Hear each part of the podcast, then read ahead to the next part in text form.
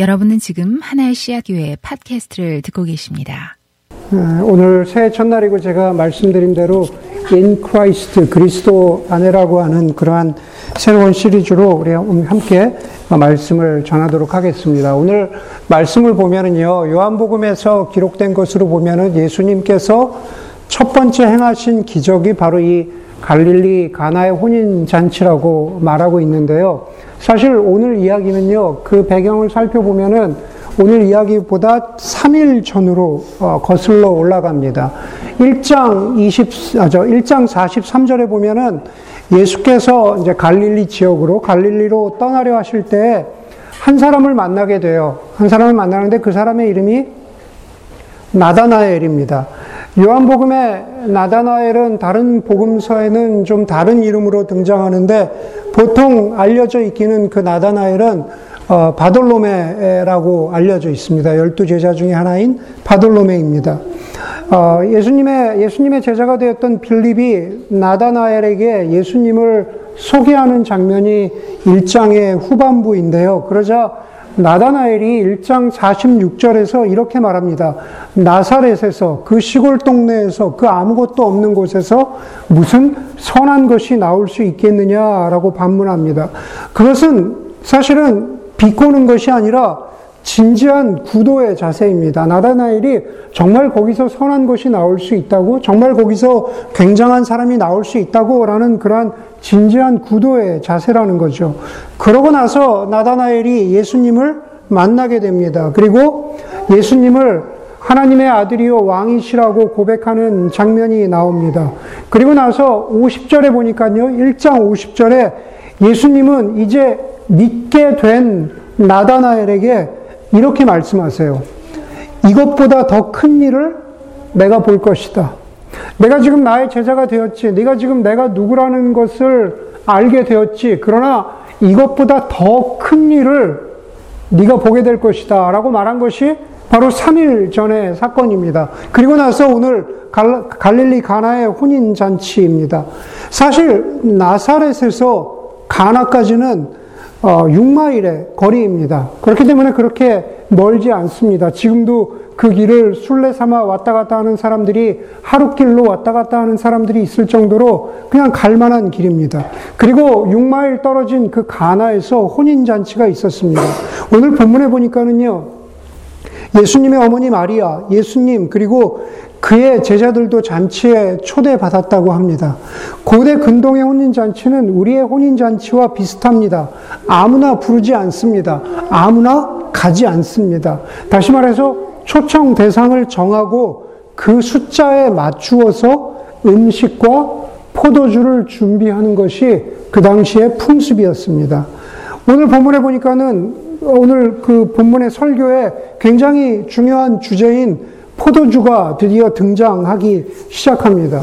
여러분 세상에 보면 되게 유명한 포도주가 많죠. 예전에 아주 오래전에 한국의 유명한 재벌 회장이 자신의 그 그룹의 사장들에게 선물해서 화제가 되었다는 무슨 뭐 로마네 콩틴가 그런 그런 포도주가 있더라고요. 뭐 한 병에 뭐 150만 원인가 그렇게 한 것을 한 병에 150만 원 하는 거를 갖다가 거기 자리에 온 모든 사장들에게 돌려, 돌렸다고 합니다. 혹시 마셔본 적 있으세요? 그런 거 없죠? 아, 2천만 원이에요? 오케이. 어, 150만 원 아니고, 그럼 2천만 원이면, 와, 어, 몇십 병이니까 그게 도대체 얼마입니까? 여러분, 한국의 포도주 열풍을 그 가져온 무슨 신의 물방울인가 하는 그 만화? 네, 그 만화가 있다 그러더라고요. 그 만화에 등장하는 와이너리가 여기서 멀지 않은 나파에 있는 그 오퍼스 원이라고 알고 있습니다. 사람마다 자기가 생각하기에 적절하다고 생각하는 포도주가 있죠. 그렇죠. 제가 생각하기 적절하다 싶은 거는 트레이러주에서 파는 1099 피노누아가 제일 적당하다고 생각을 합니다. 그 정도면 충분하다는 거죠. 혼인잔치를 포함해서 그때나 지금이나 사람의 풍습은 마찬가지죠. 혼인잔치를 포함해서 꼭 있어야 할 자리, 꼭 있어야 할 순간에 포도주가 있다면은 그게 좋은 포도주라고 생각하는 사람들이 있을 겁니다. 어, 설교를 준비하면서 생각해 보니까는 벌써 7년이 되었는데 예전에 수찬 형제랑 어, 지금 LA에 사는 혜윤 자매랑 같이 백패킹을 간 적이 있었습니다. 산에서 만난 백인들이 저보고 그래요. 아, 네 아들 딸 저 앞에 간다. 그래가지고 제가 느리니까 네 아들 딸 저 앞에 간다 그래서 어 그래 그래 그러면서 어, 농담인 줄 알았는데 그 사람들 진심이었더라고요. 진심으로 수찬 형제랑 혜윤 자매가 제 자식인 줄 알고 그렇게 얘기한 거였더라고요. 세 사람, 저 두 사람하고 백패킹을 가는데 첫날에 배낭이 무거운데도 굳이 물병을 꽂아야 할 자리에 포도주 두 팩을 이 두 사람이 이렇게 꼽고 가더라고요. 그때 각각 두 팩이었는지 하여간 기억은 안 나는데 수찬 형제도 물 대신에 포도주를 꼽고 혜윤 자매도 여기다가 꼽고 그러면서 가더라고요. 그러면서 아, 이 사람들은 하루에 산행이 끝나면 포도주가 있어야 되는구나. 이 사람들 진짜 진심이구나. 네, 그런 생각을 했던 적이 있습니다. 사람마다 생각하는 자리와 순간들이 있는 거죠. 마찬가지입니다. 여기 가나의 혼인 잔치도 포도주가 꼭 있어야 하는 자리와 순간입니다. 언제까지요? 가나의 혼인 잔치에서 언제까지 포도주가 있었어야 될까요? 혼인 잔치가 끝날 때까지. 혼인 잔치가 끝날 때까지 포도주가 떨어져서는 안 됩니다. 그런데 여러분 오늘 본문에서 나온 것처럼 왜 포도주가 떨어졌을까요? 왜 포도주가 떨어졌을까요? 여러분, 제가 이미 말씀드린 대로 예상치 못한 많은 사람이 와서 우리 흔히 그렇게 생각할 수 있죠. 어, 생각보다 많은 하객이 와서 그것은 답이 아닙니다. 네, 고대 근동에서 자기가 초대받지 않았는데 그 잔치 자리에 가는 것은 예의가 아니라고 그렇게 말씀드렸습니다. 초대받지, 초대받지 않은 사람은 오지 않아요. 여러분, 본문을 통해서 유추할 수 있는 가능한 답은 한 가지입니다. 9절 마지막과 10절에 보면은 그 답이 나오는데 거기서 뭐라 그러냐면은 잔치를 맡은 사람이 신랑에게 이렇게 말합니다. 너는 먼저 좋은 포도주를 내놓고 그래요. 네. 신랑이 준비한 것은 좋은 포도주였습니다. 꽤 괜찮은 포도주였던 거죠.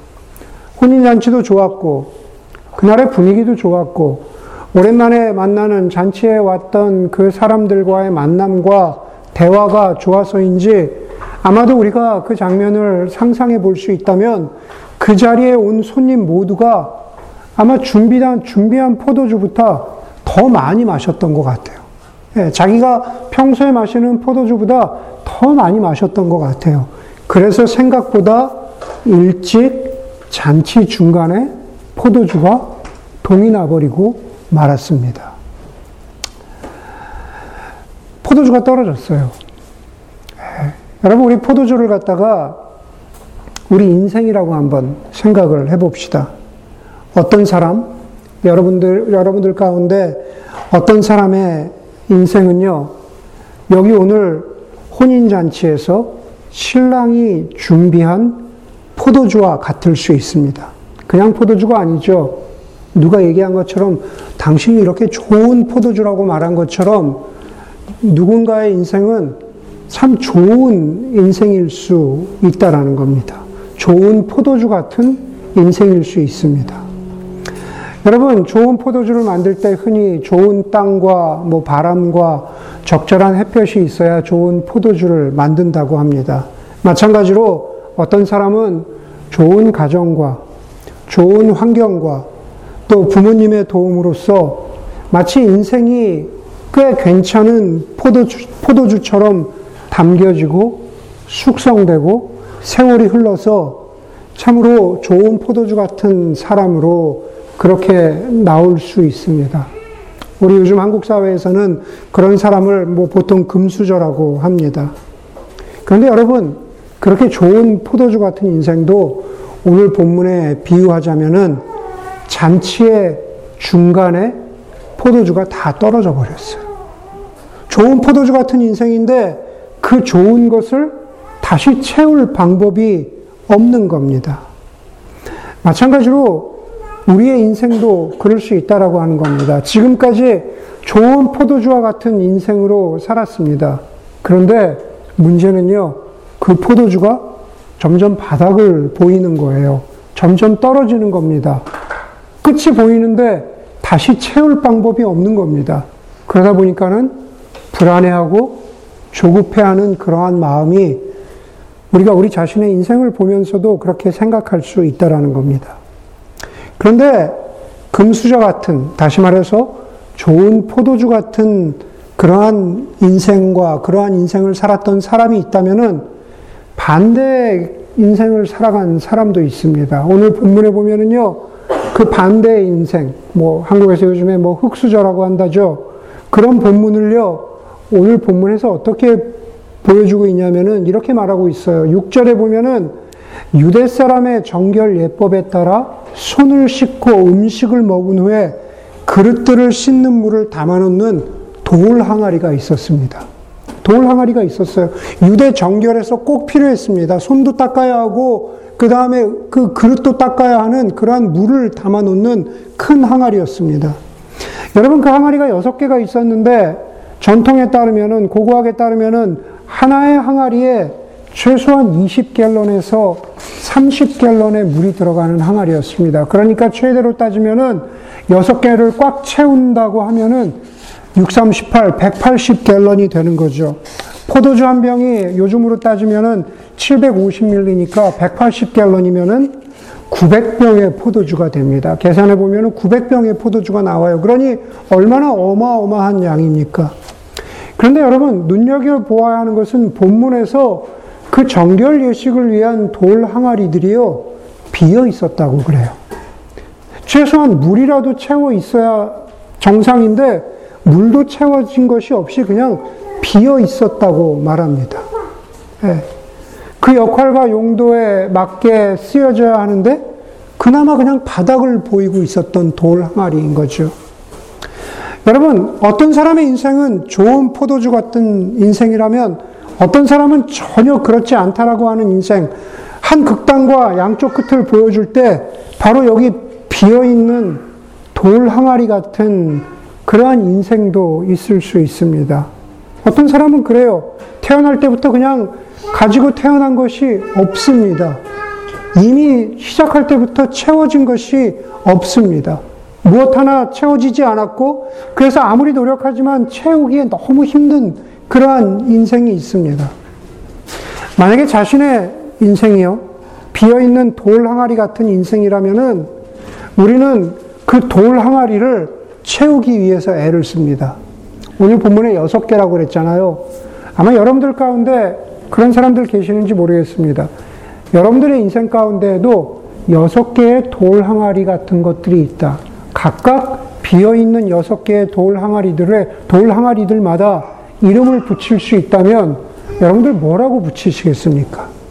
하나는 뭐 예를 들어서 부자가 되는 것, 뭐 좋은 학교에 가는 것, 좋은 배우자를 만나는 것, 건강한 것, 존경받는 것, 뭐 인정받는 것, 각각 나름대로 여섯 개의 돌 항아리마다 이름을 붙여놓고 그래, 내 인생 가운데에서 내가 이 항아리를 하나하나 채워나가는 것을 내 인생의 목표로 삼아야지 라고 살았던 사람도 있을 거라는 겁니다.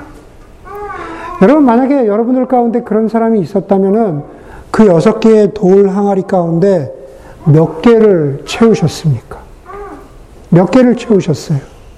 다시 말해서 아무것도 없이 시작했지만은 그 인생 가운데에서 몇 개를 성취했고, 얼마를 성취했고, 앞으로 얼마가 남았냐고 한번 물어볼 수 있을 것 같습니다. 이제 겨우 하나를 채웠는데, 와, 인생이 쉽지 않구나. 그러면서 힘들고 좌절해서 그냥 손을 놓아버린 그런 사람도 있을 수 있을 것 같습니다. 여러분, 이미 좋은 포도주 같은 인생도, 그리고 반대로 비어버린 돌 항아리 같은 인생도 어찌 보면 매 한 가지라는 겁니다. 좋은 포도주 같은 인생은 그 포도주가 너무너무 좋았는데 내 인생이 너무너무 만족스러웠는데 앞으로도 내 인생 가운데서 이 좋은 포도주가 계속 끊어지지 않고 나에게 공급되어질까? 나는 그것을 채울 수 있을까 싶어서 불안하고 돌 항아리 같은 인생은 그 항아리 하나도 채우지 못할 것 같아서 근심합니다. 다시 10절을 보면은요, 잔치를 맡은 이가 신랑에게 이렇게 말합니다. 누구든지 먼저 좋은 포도주를 내놓고 손님들이 취한 뒤에 덜 좋은 것을 내놓는데 그대는 이렇게 좋은 포도주를 지금까지 남겨두었구려. 이렇게 좋은 포도주를 지금까지 남겨두었구려. 여러분, 이렇게 좋은 포도주는 뭡니까? 그것은 우리가 이 기적에서 잘 아는 것처럼 돌 항아리에 채웠던 그 물이 변한 포도주가 바로 이렇게 좋은 포도주입니다. 물에서 포도주가 된 이렇게 좋은 포도주는 신랑이 준비했던 좋은 포도주는 비교할 수 없을 만큼 좋은 포도주죠. 그리고 그것은 제가 감히 여러분들에게 말씀드리고 이 좋은 포도주는 바로 예수님을 상징합니다. 예수님이 요한복음을 통해서 끊임없이 제자들에게 그리고 지금 말씀을 듣는 우리에게 말하고 있는 그 한마디. 너희 목마른 사람은 나에게 와서 마셔라. 너희 목마른 사람은 나에게 와서 마셔라. 예수님은 생명의 포도주, 예수님은 생명의 물입니다. 자꾸 얘기하면은 현실이 된다죠. 제가 혹시 언젠가 산티아고에, 산티아고 순례길에 간다면 꼭 들러보고 싶은 곳이 있습니다. 산티아고는 마을들을 걸어가는데 그 마을들 중에 하나, 하나의 이름이 에스테아라는 곳이 있습니다. 에스테아 가면은 순례객들을 위해서 두 개의 수도꼭지가 있습니다. 네, 두 개의 수도꼭지, 멋있게 장식된 두 개의 수도꼭지가 있는데 하나에서는 물이 나오고 하나에서는 포도주가 나와요. 수도꼭지를 돌리면 하나에서는 물이 나오고 하나에서는 수도꼭지가 나옵니다. 진짜로 그런지 예, 한번 가서 확인해 보고 사실 맞기는 해요. 그러면서 물도 틀어보고 포도주도 한번 틀어보려고 합니다. 순례객들에게 주는 그 동네의 수도, 수도원이 준비한 그러한 공짜 포도주입니다. 여러분 우리는 우리 모두는요 인생의 길을 걷는 순례자들입니다. 순례자들은 목마를 때 물을 마시던 포도주를 마시던 마실 것이 필요한 것이 순례 같은 우리의 인생길입니다. 예수님은 목마른 자에게 나에게 와서 마시라 하셨고 그분은 오늘 가나의 혼인 잔치를 통해서 내가 바로 이렇게 좋은 포도주라고 말씀하고 계세요. 그러면서 이사야서 55장 1절이 말하는 것처럼 너희 목마른 자들아 물러 나아오라 돈 없는, 돈 없는 자도 오라 너희는 와서 사 먹되 돈 없이 값 없이 와서 포도주와 젖을 사라 라고 말하고 있습니다. 예수님 우리에게 주시는 이 그 이렇게 좋은 포도주 그것은 바로 예수님 당신 자신 그분이 우리에게 주신 은혜와 자비를 상징하는 바로 그것이 이렇게 좋은 포도주입니다. 예수님께서 제자들과의 마지막 만찬에서 바로 그 포도주 잔을 들고서 이 잔은 너희를 위하여 흘리는 내 피로 세우는 새 언약이라고 하셨습니다. 예수님 잔을 들고 이게 새 언약이라고 하셨어요. 그 언약의 그 내용이 무엇일까요? 우리 그 예수님의 언약을 여러 가지로 말할 수 있지만 예수님이 그 언약을 통해서 우리에게 주시는 말씀은 이겁니다. 예수님이 자기 사람들을 사랑하시되 끝까지 사랑하셨다. 예수님께서 저와 여러분들을 사랑하시되 끝까지 사랑하셨다라는 겁니다. 그리고 그 사랑으로 우리에게 주신 그분 자신은 세상에 어느 것과도 비교할 수 없는 이렇게 좋은 포도주입니다. 그분이 바로 여기 가나의 혼인잔치에 그분이 바로 오늘의 예배 가운데 우리의 곁에 함께 계셔서 그분을 누리고 즐기라고 하십니다. 여러분, 우리는 이렇게 좋은 포도주이신 바로 예수 그리스도를 알고 있습니까? 정말 그분을 알고 있습니까?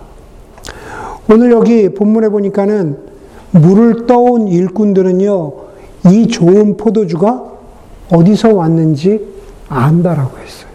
일꾼들은 안돼요. 그 사람들 어떻게 알았을까요? 여러분, 여기서 일꾼들이 알았던 어떻게 물이 포도주가 되었다라고 하는 그 알문요, 무슨, 무슨 우리가 아는 것처럼 이런 화학적인 방식의 그것을 말하는 것이 아닙니다. 예, 일꾼들이 보여주고 있는 알미란 것은 바로 물을 떠서 다시 연회장에 갖다 주라 했을 때 일꾼들이 보여주었던 그 헌신을 통해서 순종을 통해서 드러난 예수님은 예수님과의 그 만남을 통해서 알게 된 그 인격적인 만남을 상징하고 있는 알미다라는 겁니다. 이미 설교를 통해서 여러 번 말씀드렸듯이 히브리, 히브리서에서 안다, 야다라고 하는 것, 헬라어라고 얘기하는 기노스코라고 하는 knowing, 안다라고 하는 것은 그냥 지식적인 알미 아니에요. 바로 예수 그리스도를 인격적으로 알았다라는 것을 말하는 그 알미입니다. 그런데 오늘 본문에서 보니까는 그것을 먼저 알았던 사람이 누구일까요? 바로 예수님의 어머니 마리아입니다. 아기 예수가 태어났을 때 어머니 마리아는요, 수태고지를 들었어요. 알았어요. 임마누엘, 왕이 될 자기 아들의 운명에 대해서 들었습니다. 그리고 나서 수십 년이 지나서 공생애를 시작하면서 이제 어머니가 아들 예수에게 포도주가 떨어졌다라고 말하면서 또 동시에 그 어머니 마리아는요, 일꾼들에게 이렇게 말해요. 무엇이든지 그가 시키는 대로 하세요. 무엇이든지 그가 시키는 대로 하세요. 여러분, 그것은요, 막무가내의 말도 안 되는 요청이 아닙니다. 그것은 아들 예수가 누구인지 알았기 때문에 그 예수를 향해서 가지고 있었던 믿음과 기대가 담긴 간구가 바로 제자들에게 표현된 거죠. 표현된 거죠.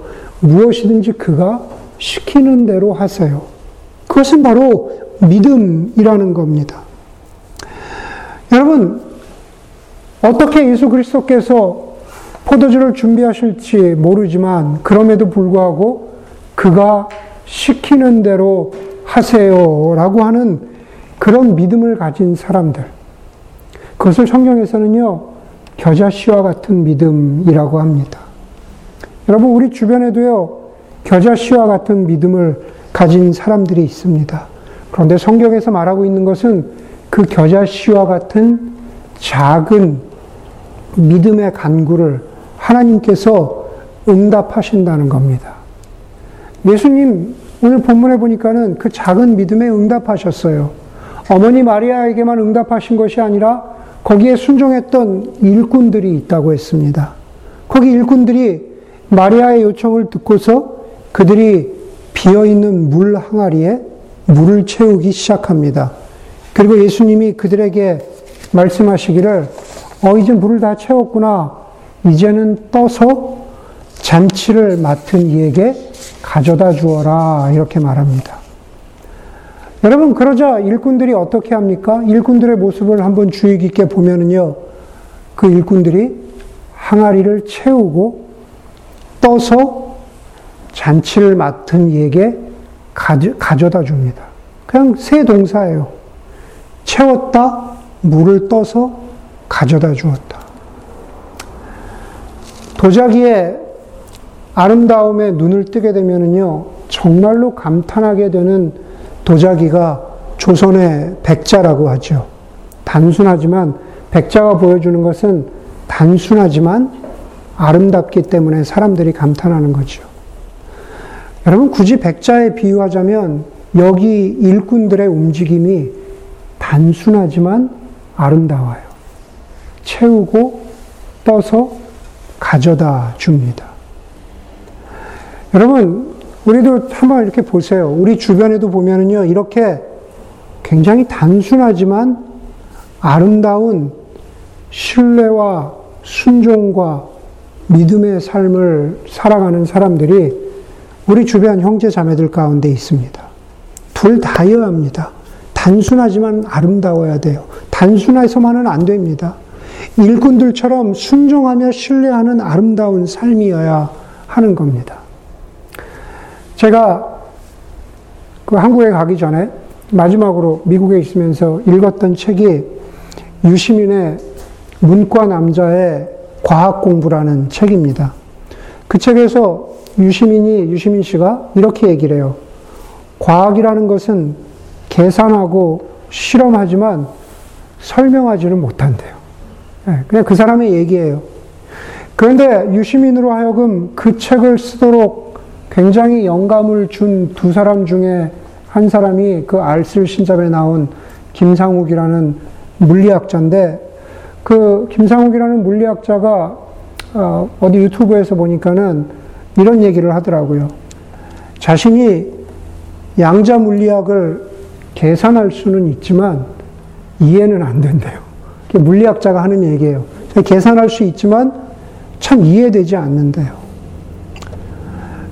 여러분 물리학만 그럴까요?